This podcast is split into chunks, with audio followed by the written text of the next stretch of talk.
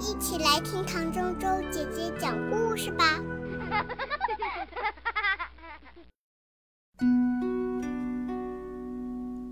彩色的乌鸦。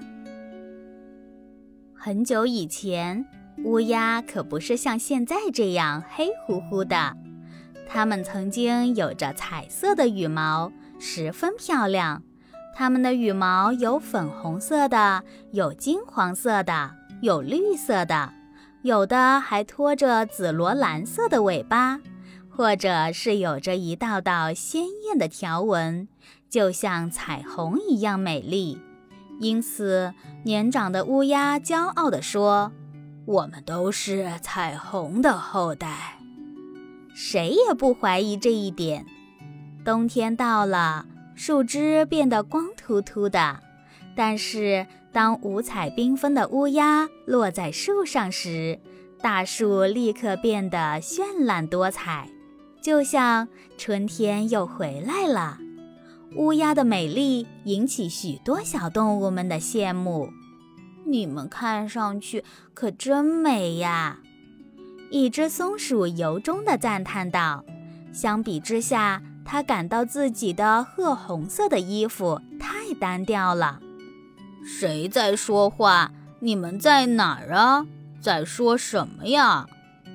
白天视力不好的小鼹鼠着急地问：“什么时候我也能像乌鸦那么美丽呢？”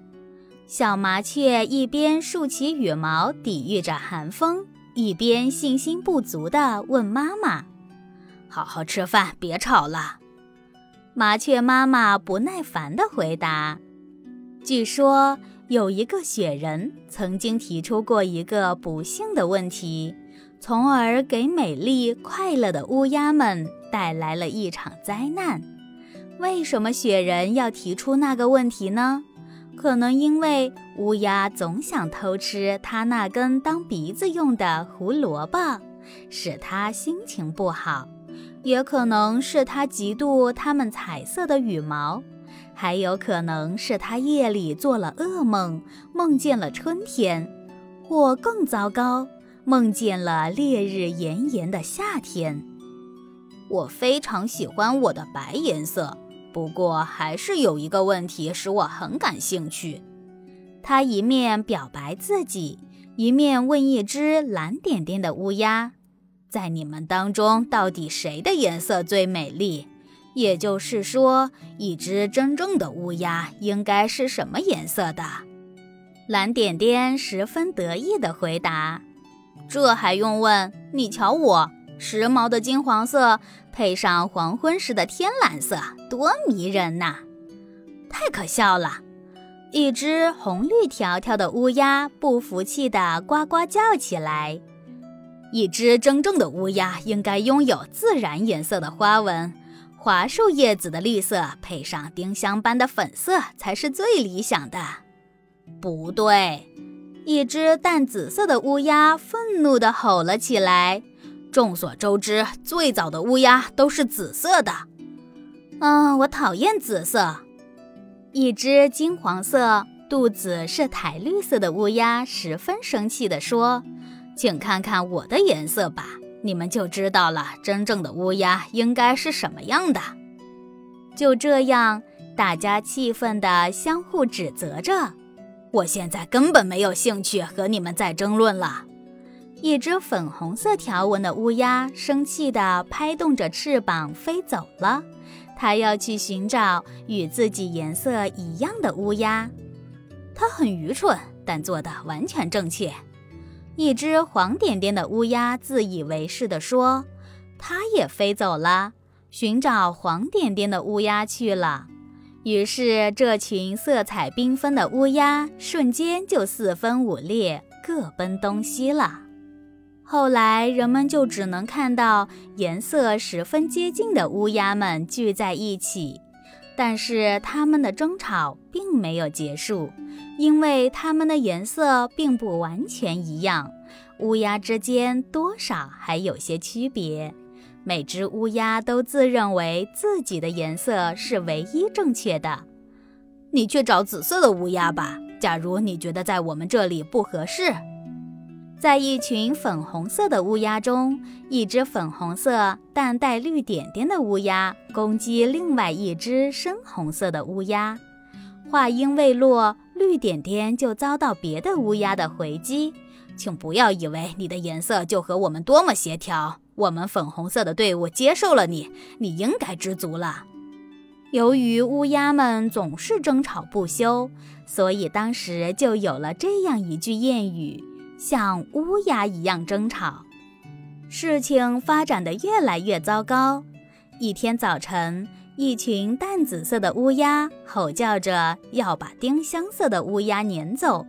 绿色的乌鸦们扑向那些淡紫色的伙伴们，在他们搏斗厮杀的草坪上落下了片片彩色的羽毛。这些乌鸦们到底怎么了？看到这个场面。一只小乌鸦在树上不理解地问同巢的女伙伴：“她们很美丽，但这样争吵和厮杀也太不寻常了。”女伙伴一边看着草坪上散落的羽毛，一边遗憾地叹息着说：“这时，一只大灰猫叼起一根彩色的羽毛，脚步沉重地走过早晨湿漉漉的草坪。”从此，到处都可以看到争吵不休、扭打在一起的彩色乌鸦。人们把这个叫做“颜色之战”。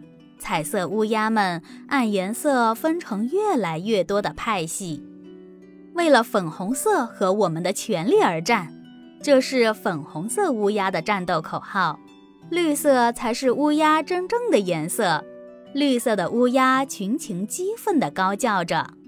为了我们的赭黄色，我们绝不退却。黄色的乌鸦用嘶哑的声音齐唱。后来下了一场大雨，那是一场不寻常的雨，这是一场黑雨。风暴夹杂着黑色的大雨点从天上倾盆而下。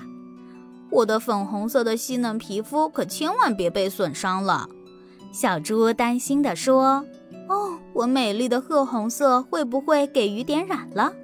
小松鼠也不安地说：“如果青蛙都变成黑色的，那太可怕了。”青蛙十分悲痛地说：“只有小鼹鼠和黑色的小乌鸦无所谓。”他们说：“你们不要为此不安，黑色也是一种很时髦的颜色。”大雨就像开始那样突然。又突然停止了，所有的动物都赶忙跑到水塘边照照自己的样子。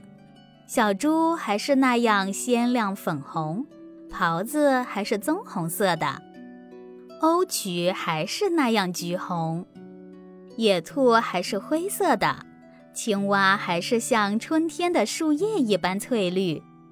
但是乌鸦们呢？它们完全变黑了。就像黑色的大雨是故意为了争吵不休的乌鸦们而下的，它们茫然不知所措地站在一起，再也找不到那美丽的粉红色、淡紫色和黄色了，也没有彩色点点和绚丽的花纹了，它们变得这样相同，以至于彼此都不能区分。当然，他们再也无法辨认谁和谁打过架，谁和谁曾争吵过。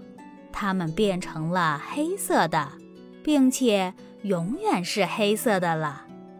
还在下黑雨的时候，一只红绿黄相间的乌鸦到原始森林里度假去了。